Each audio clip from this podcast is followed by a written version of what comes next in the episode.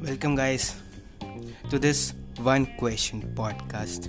Here, I talk about only one question that I got on social media, and I think it's really crucial to talk about. So,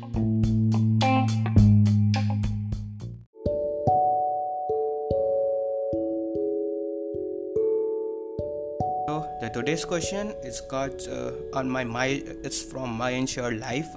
And the question is how to stop getting overwhelmed by the day trading attention?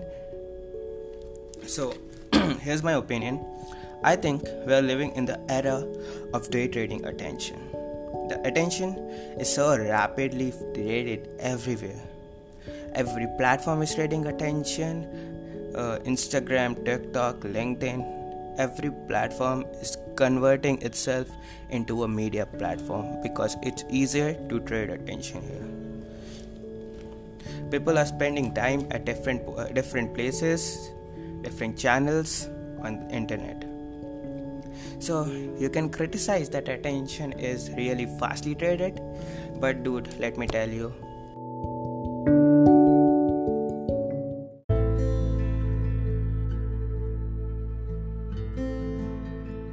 market doesn't care for your opinion. Market care for its own technology its own growth its own engagement to it.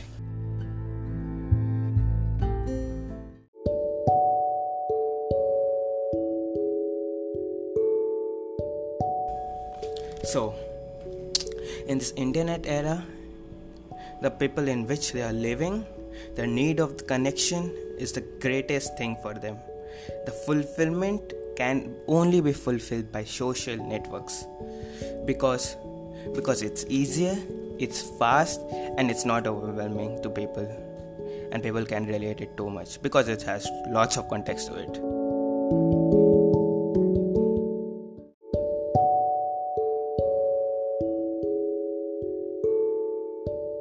Moreover people think that time is their greatest assets so they don't want to waste their time.